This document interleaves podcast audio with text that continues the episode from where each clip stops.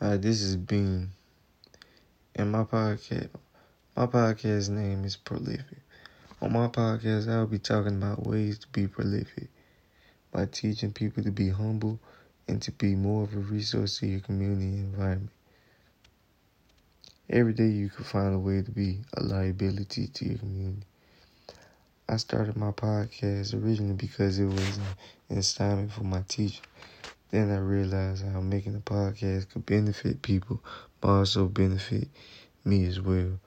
So when I made my podcast, I wanted a topic where it could have an impact on the community, help people to become more of a resource to the community.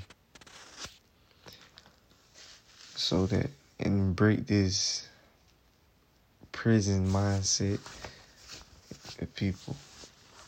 But yes, that's this is my first episode intro. Stay tuned.